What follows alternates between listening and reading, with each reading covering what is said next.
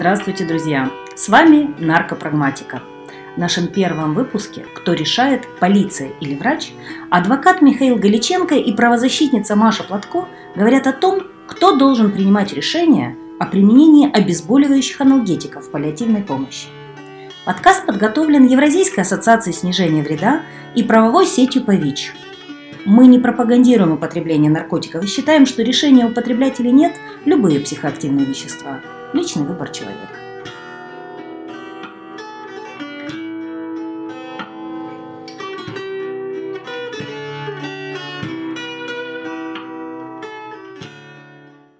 Здравствуйте, друзья! Сегодня наш первый подкаст. С вами Михаил Голиченко и Маша Плотко. Мы говорим о наркотиках. И в этот первый подкаст э, мы, я сделала над собой такое усилие и вспомнила, как э, я начинала работать с этой темой.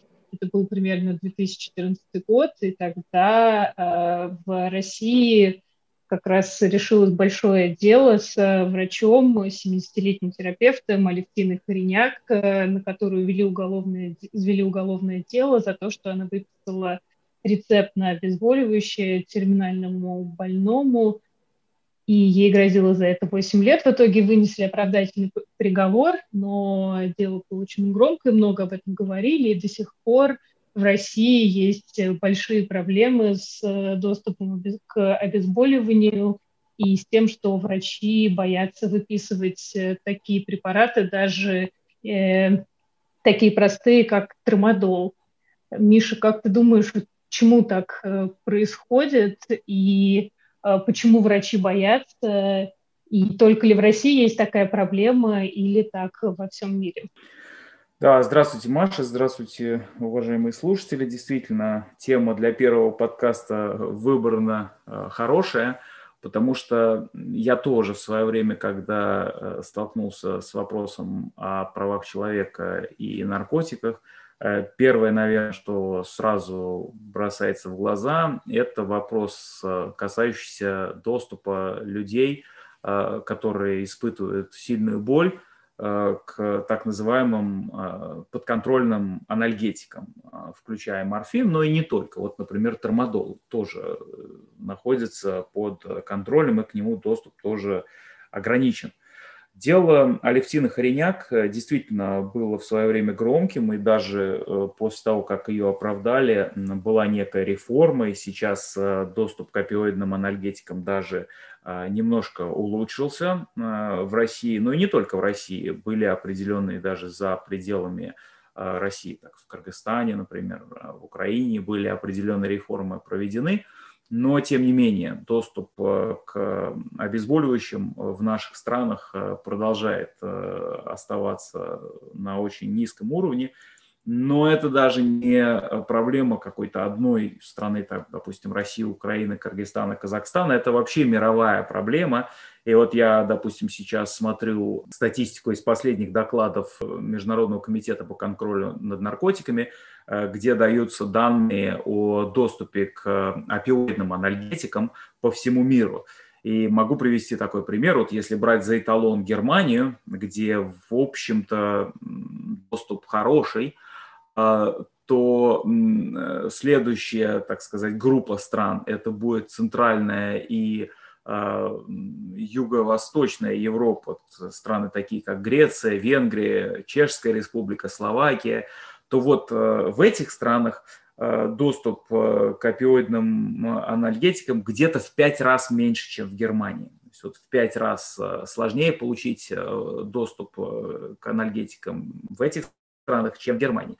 А в странах таких, как Россия, Молдова, Украина, среднее потребление опиоидных анальгетиков, если брать на душу населения, то вот там примерно в десять раз меньше, чем в Греции и Словакии. То есть, понимаем, да, в Греции и Словакии где-то в пять раз меньше, чем в Германии, а в России, Молдове, Украине в десять раз меньше, чем в Греции и Словакии. То есть у нас, в принципе, наши страны продолжают оставаться странами, где очень тяжело с этим вопросом. И один из важных, одна из важных причин – это, конечно, ситуация, в которой врачи стали заложниками системы контроля, где основу принятия решений составляет система правоохранительных органов. То есть, в принципе, наркотики так сложилось, и мы сейчас поговорим, почему. Наркотики – это область, где вся власть, все полномочия, в частности, касающиеся принятия решений о том, как регулировать, как контролировать, какие меры принимать, все это отдано на уровень правоохранительных органов, а правоохранительные органы могут контролировать и наказывать. Они вообще-то для этого и созданы. И вот контроль и наказание – это основные инструменты, где врач, по сути, очень часто находится в ситуации подозреваемого, когда врач боится назначать опиоидные анальгетики, боится нарушить какие-то очень формальные правила, боится сделать так, чтобы, допустим, назначив опиоидные анальгетики человеку, который действительно испытывает боль, затем не стать подозреваемым по уголовному делу о сбытии наркотиков. Потому что если врач нарушает формальные требования, там, не на том рецепте выписал, или вот как с Алевтиной Хориняк получилось, там, в общем-то, она просто формально не имела права выписывать анальгетик, но сделала это, потому что там были праздники, она давно знала семью, в которой вот эта трагедия случилась, человек был с сильными болями, и она, как врач, следуя клятве Гиппократа, выписала рецепт, но формально она нарушила требования и против нее возбудили уголовное дело. При этом человек, который решал вопрос о том, правильно ли поступила Алевтина Хориняк, это был обыкновенный полицейский, который, в общем-то, мало чего понимал в медицине, мало чего понимал, да и вообще ничего не понимал в необходимости назначения там опиоидных анальгетиков и вообще анальгетиков.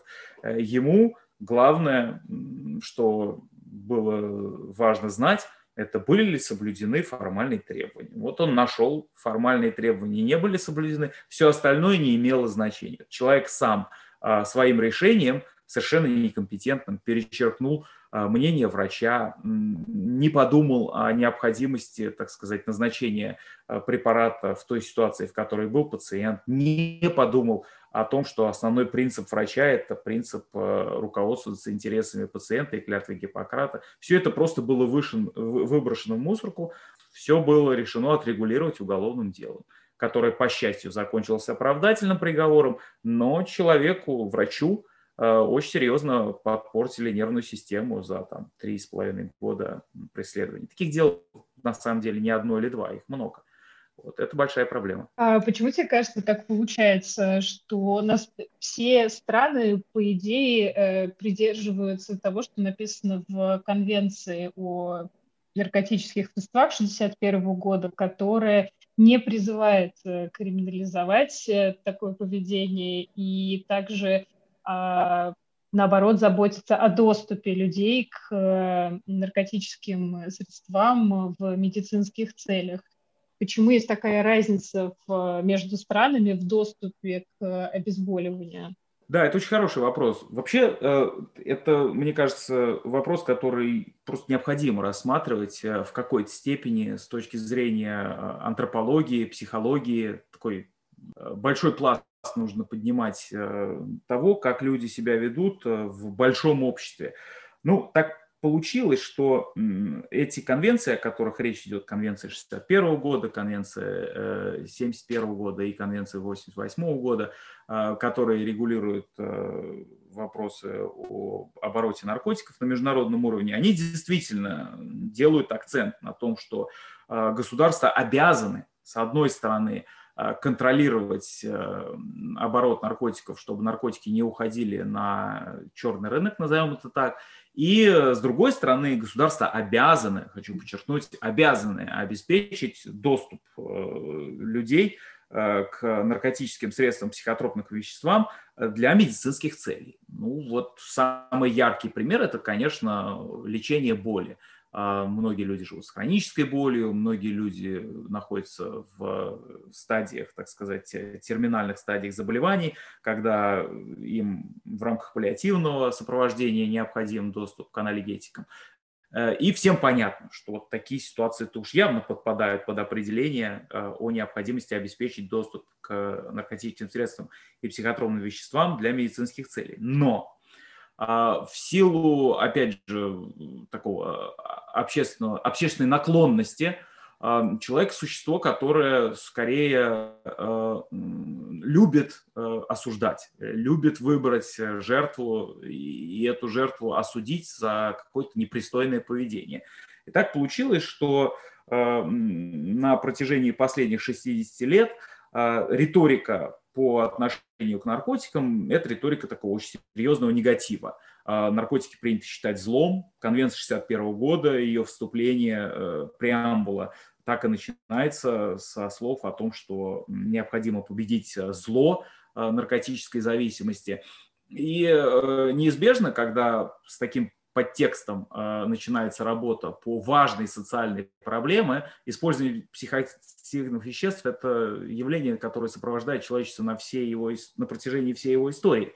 И когда для разрешения вот такого важного вопроса социального избирается язык стигмы, осуждения, то, к сожалению, общество резонирует на это тем, что, как правило, инструментом для работы выбирается инструмент осуждения, инструмент наказания. И поэтому так получилось, что, несмотря на, казалось бы, формально правильно расставленные в конвенциях акценты, с одной стороны, обеспечение медицинского доступа, с другой стороны, контроль от ухода на черный рынок, крен произошел в сторону все-таки контроля, мер контроля. И постепенно, и вот восемьдесят восьмого года конвенция очень хорошо это показывает, постепенно с шестьдесят первого до восемьдесят восьмого года даже сами конвенции, видно, как произошел вот этот крен от, так сказать, языка, связанного с обеспечением доступа к наркотикам для, для медицинских целей, в сторону языка, связанного с безопасностью. Даже есть такой термин «секьюритизация» сферы контроля над наркотиками. И да, правоохранительные органы просто получили на этом фоне карт-бланш. Надо отдать должное тоже, опять же, принимая во внимание то, что люди привыкли, в общем-то, в большом своем, так сказать, проявлении со- на уровне социальном э, к осуждению. Это довольно понятная реакция, э, особенно когда с этим осуждением еще и связана большая такая стигма, продвигаемая государством. Так вот, э, какой ответ на это? Ответ, как правило, простой. Простое решение – наказать, покарать, отпугнуть. А кто это может делать? Ну, правоохранительная система, судебная система. Поэтому карт-бланши получены этой системой, и поэтому мы видим, что э, в конце концов, вот сейчас, там, где-то к две тысячи десятому году сформировалась система, которая умеет хорошо наказывать, умеет карать, умеет без разбора э, делать то, что умеют делать правоохранительные органы, а именно э, расследовать, наказывать, э, и не обращает внимания ни на что другое, и совершенно не умеет сострадать, совершенно не умеет э, принимать во внимание все остальные стороны вот этого важного социального явления, связанного с употреблением психоактивных веществ. Да, знаешь, ты сказал про стигму, и здесь, мне кажется, интересно, э, что появилось раньше, курица или яйцо. Э, стигма появилась из-за того, что э, употребление наркотиков, и наркотики стали криминализованы и попали в эту сферу, или э, стигма была до этого, и поэтому так легко было применять эти законы и ввести вот э, такую строгую, жесткую ответственность за простое хранение или употребление веществ. Да, согласен, этот вопрос хорошо поставлен. Стигма была всегда, и стигма по отношению к людям, которые употребляют психоактивные вещества с определенными проблемами. И тут мы берем не только наркотики, мы берем алкоголь в том числе. Мы знаем, да, к таким людям ну, не самое хорошее отношение и по понятным причинам. Очень часто, допустим, проявление насилия происходит, допустим, под воздействием алкоголя. Да, мы знаем, что там в некоторых странах, вот, например, если взять Россию, взять статистику, то, допустим, большинство убийств – это убийство под воздействием алкоголя. И да, действительно, определенная стигма сопровождает употребление психоактивных веществ. Но все же зависит от того, какой камертон выбирает общество для того, чтобы работать с той или иной проблемой. Если представить общество в качестве такого большого оркестра, а законы и действия органов власти как, ну, по аналогии с неким камертоном, то, выбирая вот в роли этого камертона э, стигму, э, эта стигма просто будет усиливаться. И э, перестанет вставать вопрос о том, э, а насколько, допустим, э, меры, связанные с наказанием, меры, связанные с осуждением, вообще адекватны той проблеме, которую э, общество пытается с помощью этих мер наказания решить. Насколько, к примеру, суровые наказания за преступления, связанные с наркотиками, вообще приводят к тому, что таких преступлений становится меньше, или насколько такие наказания, вообще суровость наказания, насколько она приводит к тому, что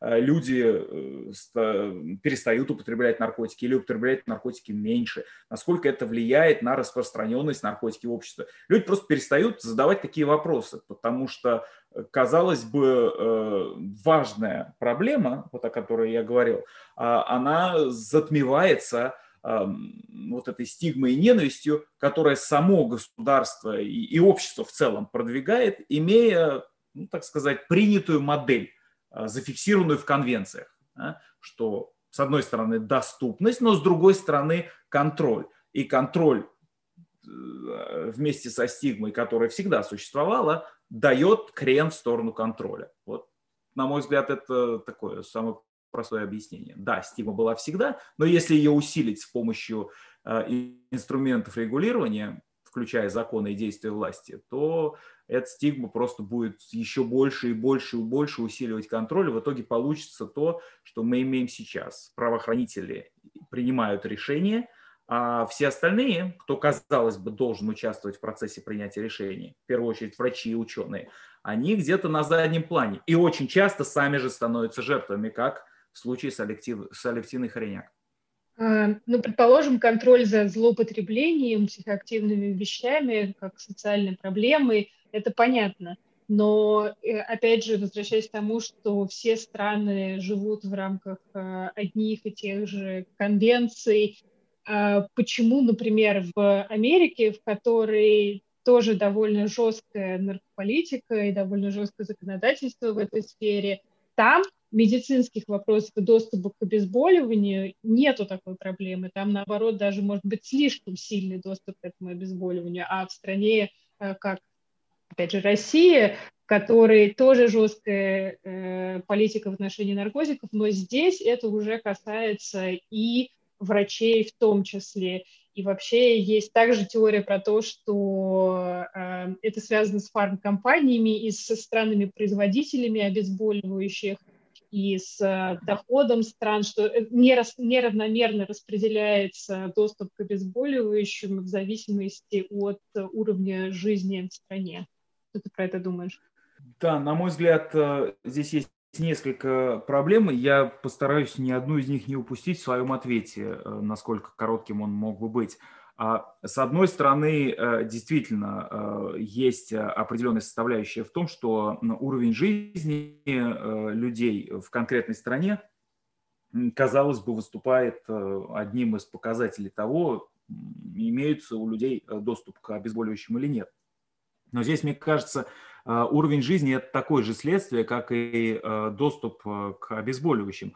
Основная причина – заключается в стоимости человеческой жизни. В тех странах, где жизнь человека оценивается действительно высоко, и даже можно и в экономическом, так сказать, эквиваленте это просчитать, но не только в экономическом и не столько в экономическом, а жизнь человека действительно ценится. Вот в этих странах и жизнь в условиях достоинства – это, так сказать, следствие основной причины. Если общество ценит жизнь человека, неважно какого. Пусть человек, допустим, там, э, строго говоря, живет на улице, у него нет дома, нет дохода, он вообще живет э, на доход от, э, допустим, там, пособий. Вот неважно, этот человек имеет такое же право на жизнь, как и все остальные, и не просто право на жизнь, а право на жизнь в самом высшем понимании. Это возьмем там скандинавские страны, европейские страны, Соединенные Штаты здесь не самый лучший пример на самом деле, но в общем-то вот в этих странах будет хороший доступ к опиоидным анальгетикам. Там, где цена жизни не так высока, там, где интересы личности очень часто и чрезмерно подчинены так называемым общественным интересам, а еще хуже интересам государства, то там и доступ к анальгетикам будет ниже. В том числе и потому, что система образования, в том числе система образования врачей, система, где, еще раз повторюсь, полицейский имеет больше прав, чем кто бы то ни было, и эти права ничем не ограничиваются. Адвокаты не могут, по сути, сыграть роль настоящих защитников по всем без исключения делам. Нет превентивных механизмов, связанных с независимыми судами. Мы знаем, что если возбуждено дело уголовное во многих из, допустим, русскоговорящих стран, то это дело, как правило, очень сложно прекратить. У нас очень мало оправдательных приговоров, просто по той причине, что суды не являются независимыми. Если в дело поступило обвинительным заключением, то суд, как правило, уже вынесет обвинительный приговор, и вся роль защитника будет заключаться в том, чтобы просто смягчить наказание или там вообще суд, чтобы пошел на какие-то другие меры уголовного воздействия, но, тем не менее, оправдательного приговора, как правило, не будет. Это все вопрос цены человеческой жизни, все от нее зависящее в данном смысле, и в том числе права человека, который живет эту жизнь.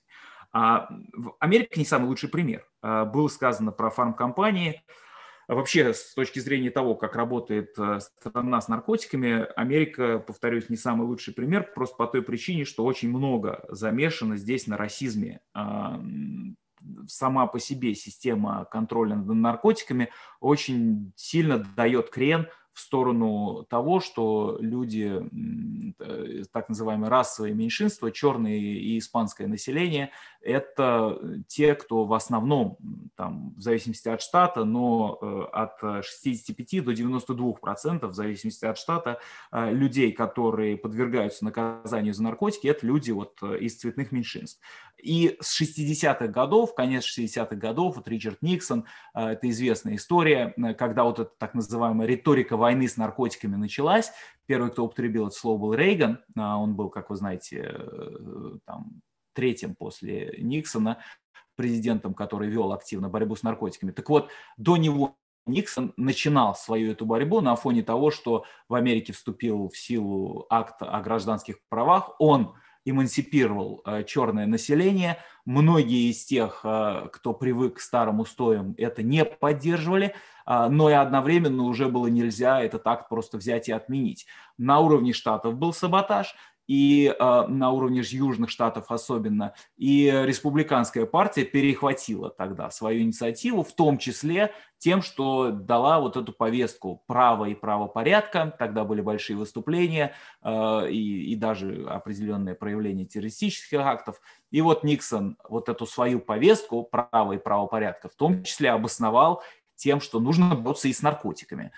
И с тех пор вот эта риторика войны с наркотиками в Соединенных Штатах не особо остывала. По количеству заключенных в местах лишения свободы Соединенные Штаты находятся на первом месте. Даже Китай не опережают.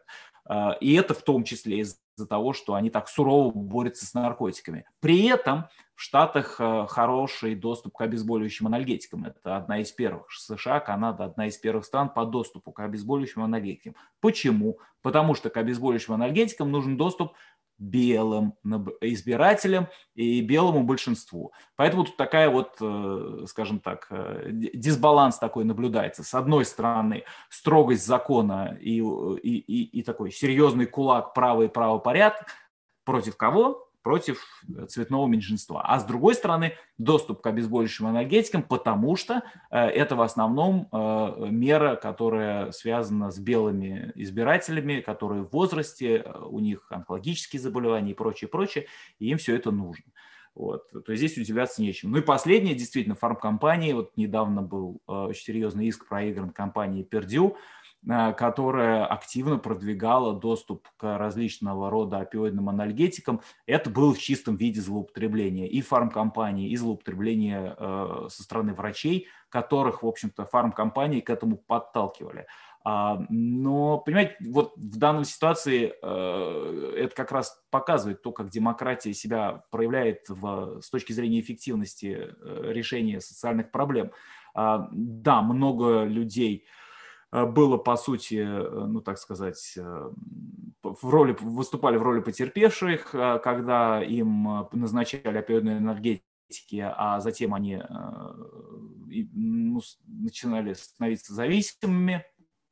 Но при всем при этом сейчас компания наказана, выплачено огромные просто, я не помню, сколько там, ну, там в миллиардах измеряется цена иска и выплачиваются компенсации. И, и все, больше такого не будет. А, а, допустим, при всем при этом сохраняется система, когда доступ к обезболивающим анальгетикам сохраняется высокий. Если бы в эту ситуацию допустили правоохранительные органы, и вместо гражданского иска там, на них бы на это Пердю, допустим, натравили какой-нибудь там, грубо говоря, ФБР, то вряд ли был бы такой же результат. Ну, наказали каких-нибудь быстрелочников, там, может быть, кого-то из руководства, из э, руководства компании. Ну и что? Компания бы отряхнулась, об этом бы человеке через два дня забыли, и все. А сейчас никто не забудет. Миллиардные э, тех расходов, которые будет компания нести, либо эту компанию полностью уничтожат, либо акционеры и прочие обладатели интересов в, в этой компании просто много-много раз подумают, а зачем им вообще было это нужно. Компания успешная, хорошая фармкомпания, вот из-за этой мелочи в виде опиоидных анальгетиков, ведь это же копейки с точки зрения дохода, но тем не менее из-за этой мелочи компания столько потеряла. Вот. Поэтому, да, Штаты не самый лучший вариант, но хороший, так сказать, урок, мастер-класс демократии вот с этой точки зрения. Да, ну, получается, из того, что ты говоришь, что э, ц- все зависит от ценности человеческой жизни в отдельном взглядном государстве, от политического устройства в этой стране. Э, как тогда перевернуть обратно эту историю и сделать так, чтобы врачи и медицинская сторона вопросов э, не... Э, не страдала от э, непропорциональных законов, которые даже при, если законы невозможно поменять в данный момент, да, то как сделать так, чтобы э, медицинская сторона не страдала от этого? На мой взгляд, в любом вопросе важен баланс. Безусловно, в том, что касается контроля за употреблением психоактивных веществ, важна определенная составляющая контроля, но чрезмерный контроль правоохранительных органов – это, безусловно, дисбаланс.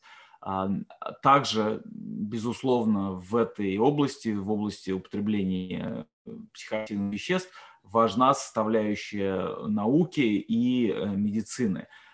И врачи, конечно, должны вернуть себе ту ответственность, я здесь подчеркиваю, не право, а именно ответственность. Это ответственность перед обществом, ответственность, которая лежит на плечах профессионального сообщества, врачебного сообщества с точки зрения того, чтобы все-таки определять вопрос доступности опиоидных анальгетиков и вообще доступности психоактивных веществ для медицинских целей. А здесь профессиональное сообщество должно как-то показать себя с точки зрения того, что это их вопрос профессиональной ответственности. Это они давали клятву Гиппократа, не должны подчиняться тому произволу, а сейчас это произвол, которые происходят и оказывается на них со стороны правоохранительных органов. Одновременно, он, одновременно общество должно тоже в этом участвовать. То есть, в принципе, если вот ситуация с Алевтиной Хориняк что-то и показывает, то она просто показывает, что любой врач, который, в общем-то, просто исполняет свои обязанности, теоретически подпадает под возможность стать жертвой вот этого огромного молоха, когда просто за исполнение своей обязанности на основе клятвы Гиппократа и следуя интересам пациента, врач может вполне себе попасть под уголовную ответственность. И уж если не сесть в тюрьму, то как минимум испортить себе жизнь и профессиональной, с профессиональной точки зрения. Баланс. И на баланс необходимо выходить. Что можно сделать, с чего можно начинать? Ну, например, организовать, скажем, постоянно действующую, там, если не комиссию, назовем там другую какую-то структуру, которая могла бы такие вопросы рассматривать и активно привлекать к разрешению вопроса о доступе к опиоидным анальгетикам юристов, правозащитников, врачей, включая иностранных, сделать процесс совершенно открытым. То, что сейчас работает Государственный антинаркотический комитет, он до сих пор работает, а нет, вопрос совершенно не решают. Там основная задача – это как раз контроль над наркотиками. Там председатель – это министр внутренних дел, до этого был директор Эф Эс Ка Эн. То есть это, опять же, структура, которая выстроена для решения правоохранительных задач. Но, возможно, и если у нас все-таки еще в Министерстве здравоохранения не забыли свою основную задачу, а именно охранять здоровье, то в рамках этой структуры можно было бы сделать какую-то дополнительную подструктуру, где министр здравоохранения бы играл основную роль. Но этот вопрос нужно решать, и на то должен быть общественный спрос. Миш, спасибо большое тебе за этот разговор. Это прям удачный переход к нашему следующему подкасту о науке и медицине и психоактивных веществах. Спасибо.